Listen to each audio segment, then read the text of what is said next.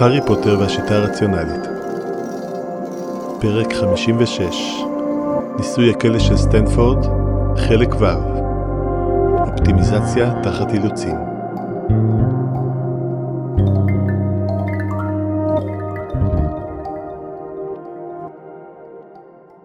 דלת המתכת בקומה שמתחת הייתה שקטה למרבה המזל.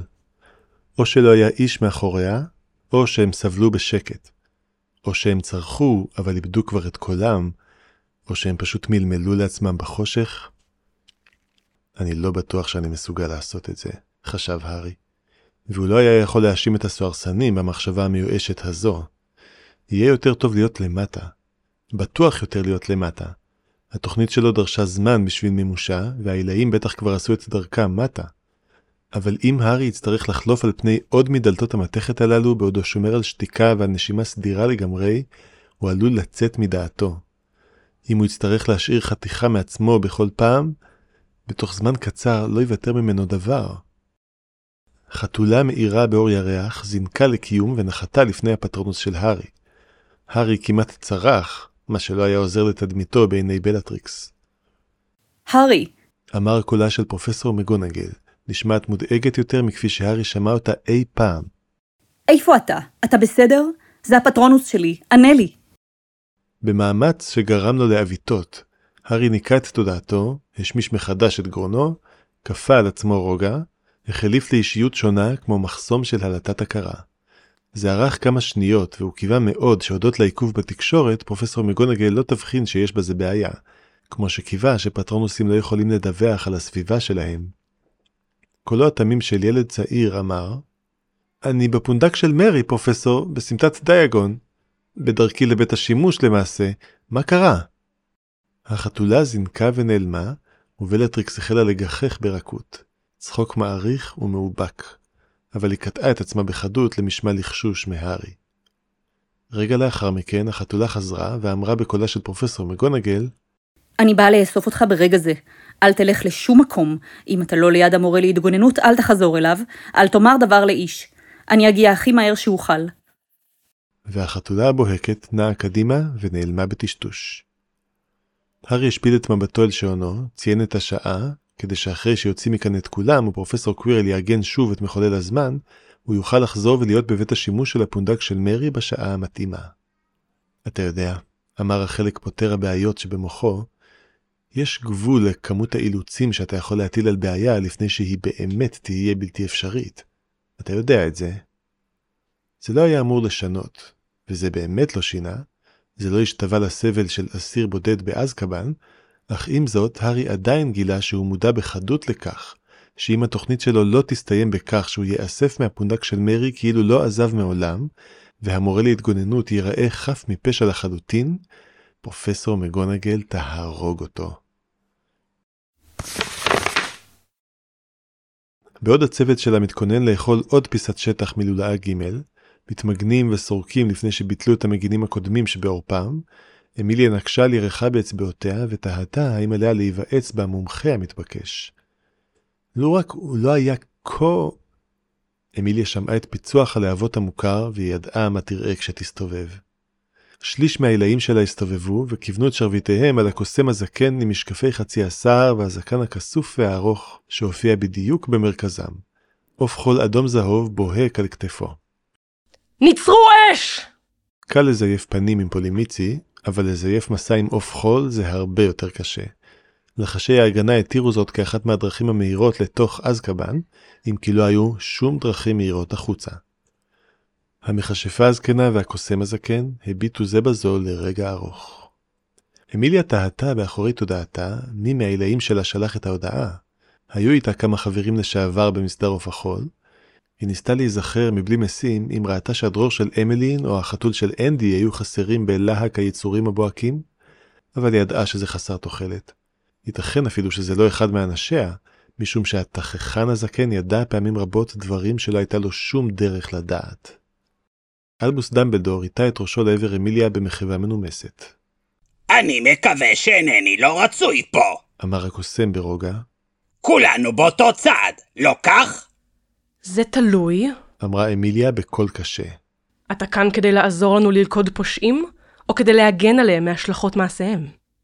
האם אתה עומד לנסות למנוע מהרוצחת של אחי את הנשיקה המגיעה לה, תככן זקן?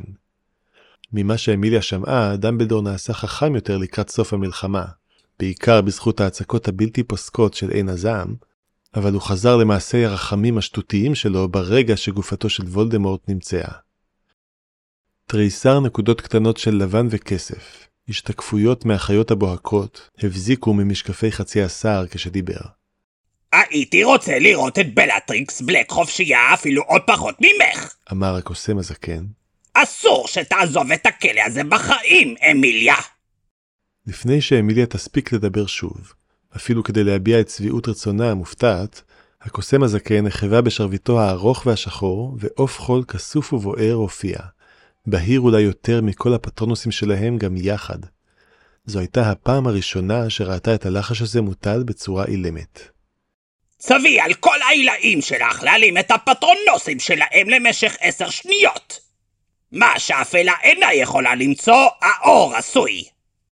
אמיליה ירתה לקצינת הקשר פקודה להודיע לכל העילאים דרך המראות שלהם, וציוותה שרצונו של דמבלדור ייעשה.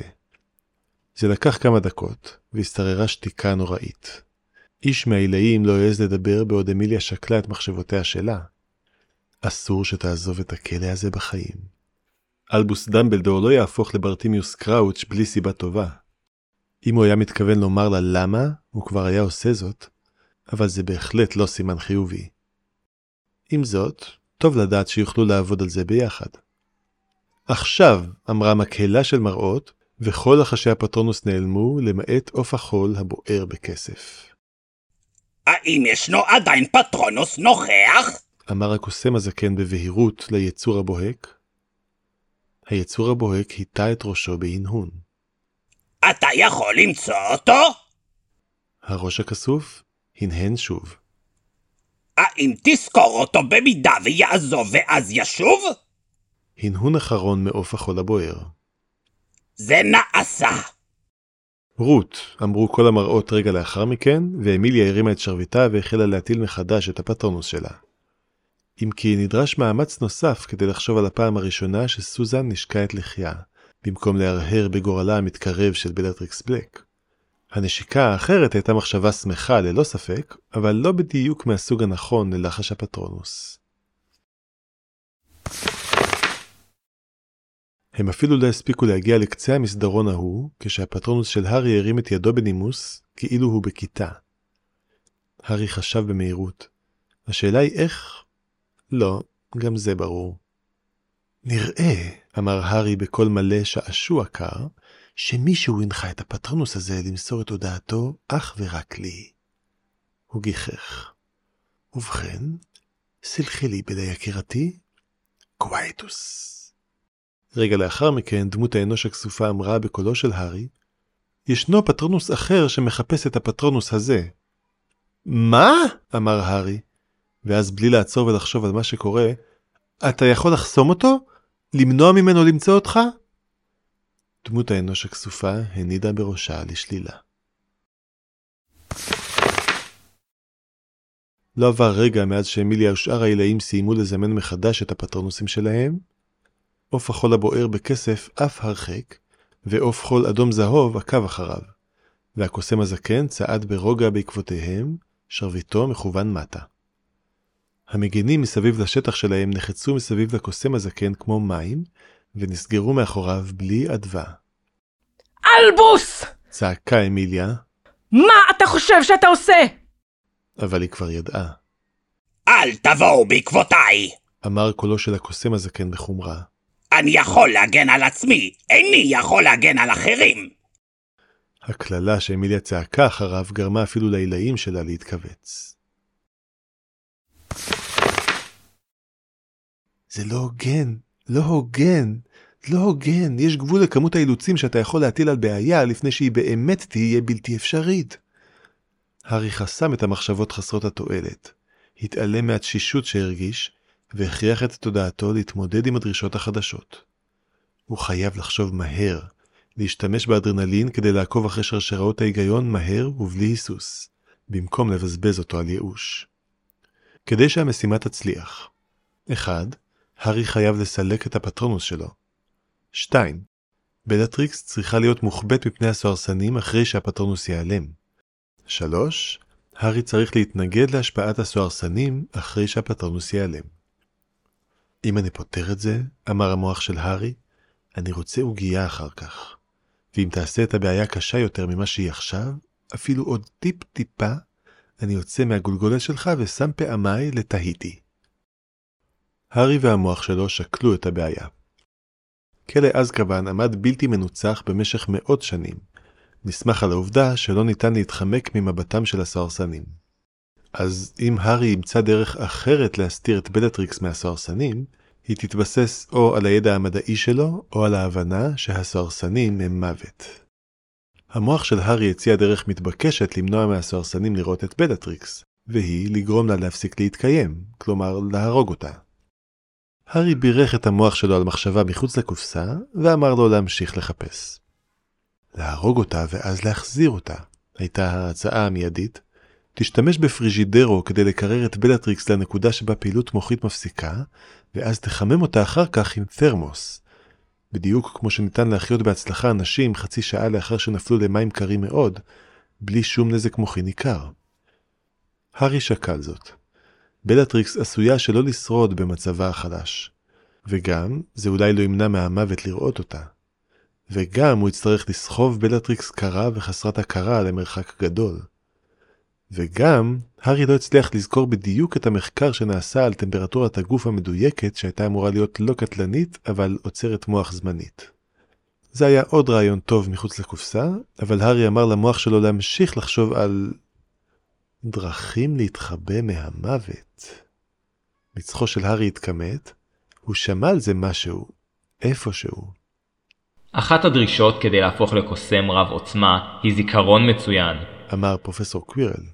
הפתרון לחידה הוא לעיתים קרובות דבר מה שקראת לפני 20 שנה במגילה עתיקה, או טבעת מסוימת שראית על אצבעו של אדם שפגשת פעם אחת בלבד. הארי התרכז חזק ככל שהיה מסוגל, אבל הוא לא הצליח להיזכר. זה היה על קצה הלשון שלו, אבל הוא לא הצליח להיזכר. אז הוא אמר לתת מודע שלו להמשיך לנסות להיזכר בזה, ומיקד מחדש את תשומת ליבו על החצי השני של הבעיה. איך אני יכול להגן על עצמי מסוהרסנים בלי לחש הפטרונוס? המנהל נחשף שוב ושוב לסוהרסן ממרחק של לא יותר מכמה צעדים, שוב ושוב לאורך יום שלם, והוא נראה בסך הכל עייף. איך המנהל עשה זאת? האם הארי יכול לעשות זאת גם הוא?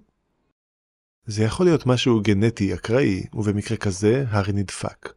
אבל בהנחה שהשאלה כן פתירה, אז התשובה המתבקשת היא שהמנהל לא מפחד מהמוות. דמבלדור באמת לא מפחד מהמוות. דמבלדור באמת ובתמים מאמין שהמוות הוא ההרפתקה הגדולה הבאה.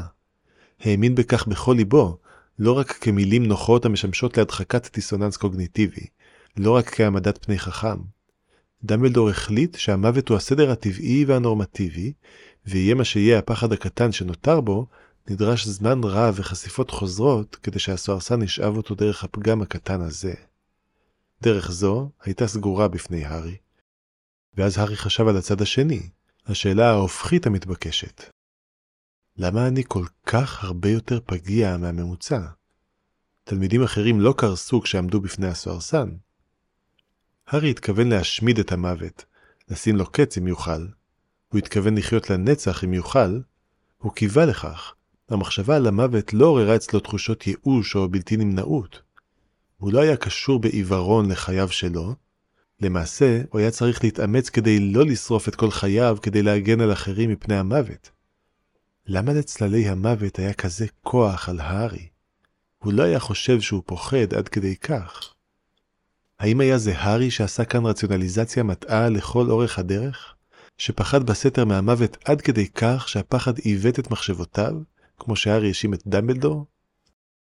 הארי שקל זאת, מונע מעצמו להירתע. זה היה לא נעים, אבל... אבל... אבל מחשבות לא נעימות אינן תמיד נכונות, וזאת לא נשמעה נכונה לגמרי. כאילו היה בה גרעין של אמת, אבל הוא לא הסתתר במקום שבו ההשערה ציפתה שיהיה, ואז הארי הבין. או, או, אני מבין עכשיו. זה שמפחד, זה... הארי שאל את הצד האפל שלו מה הוא חושב על מוות. והפטרונוס של הארי נרעד, התעמעם, כמעט קבע ברגע, בגלל האימה הנואשת, המתייפחת, הצורחת הזו, פחד חסר שם שיעשה הכל כדי לא למות. יוותר על הכל כדי לא למות, שלא היה מסוגל לחשוב כמו שצריך או להרגיש כמו שצריך בנוכחות האימה המוחלטת הזו. שלא היה מסוגל להביט אל התהום של חוסר הקיום כמו שלא היה מסוגל להביט ישירות בשמש. דבר עיוור ומבועת שרק רצה למצוא פינה חשוכה להתחבא בה ולא לחשוב על זה עוד.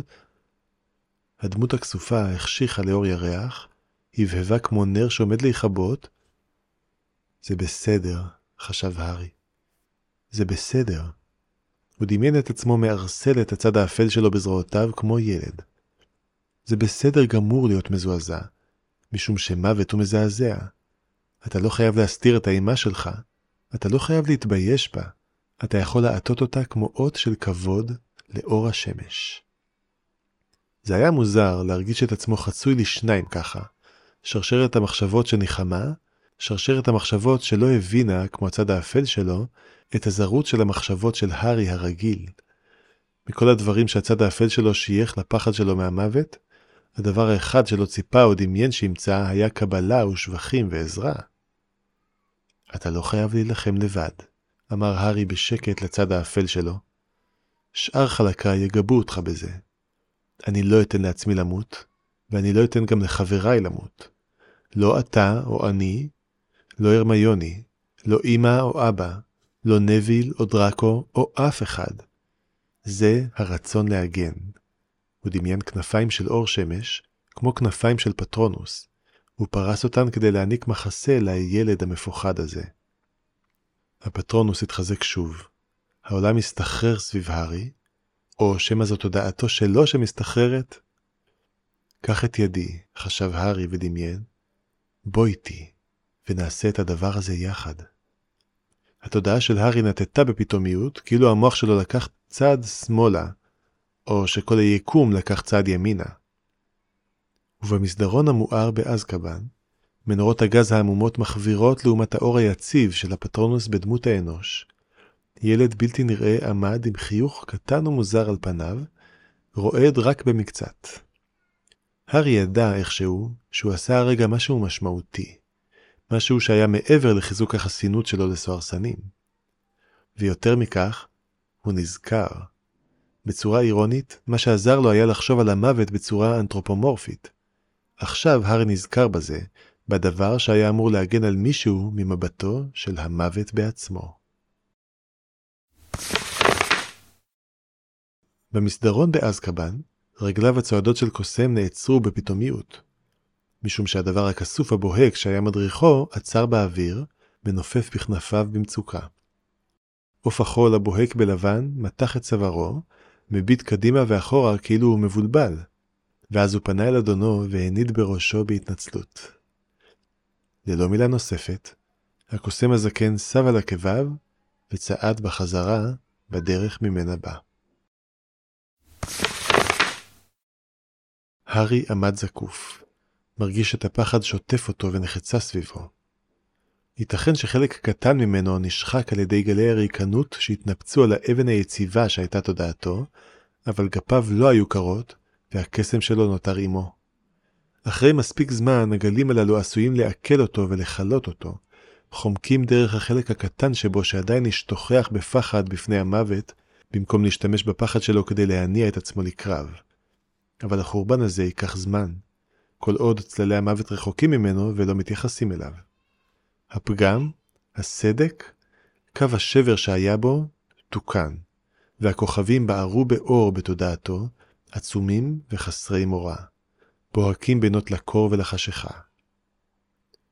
לעיניו של כל מי שהיה מסתכל, היה נראה שהילד עמד לבדו במסדרון המואר באור העמום, עוטה את אותו החיוך המוזר.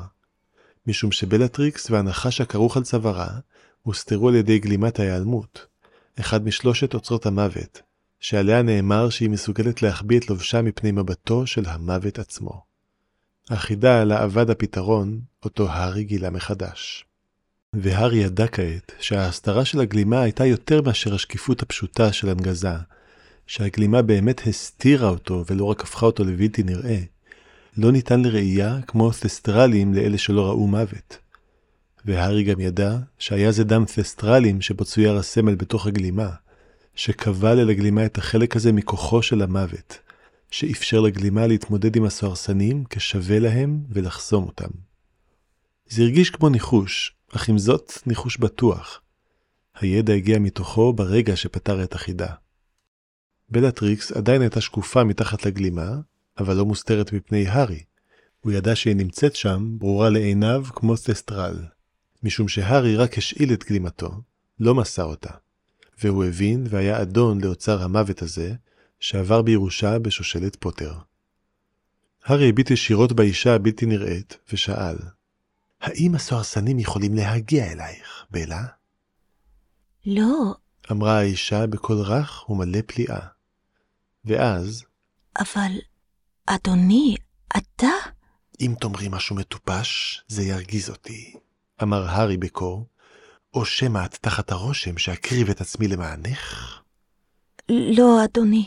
ענתה המשרתת של אדון האופל, נשמעת מבולבלת ואולי גם מתרשמת.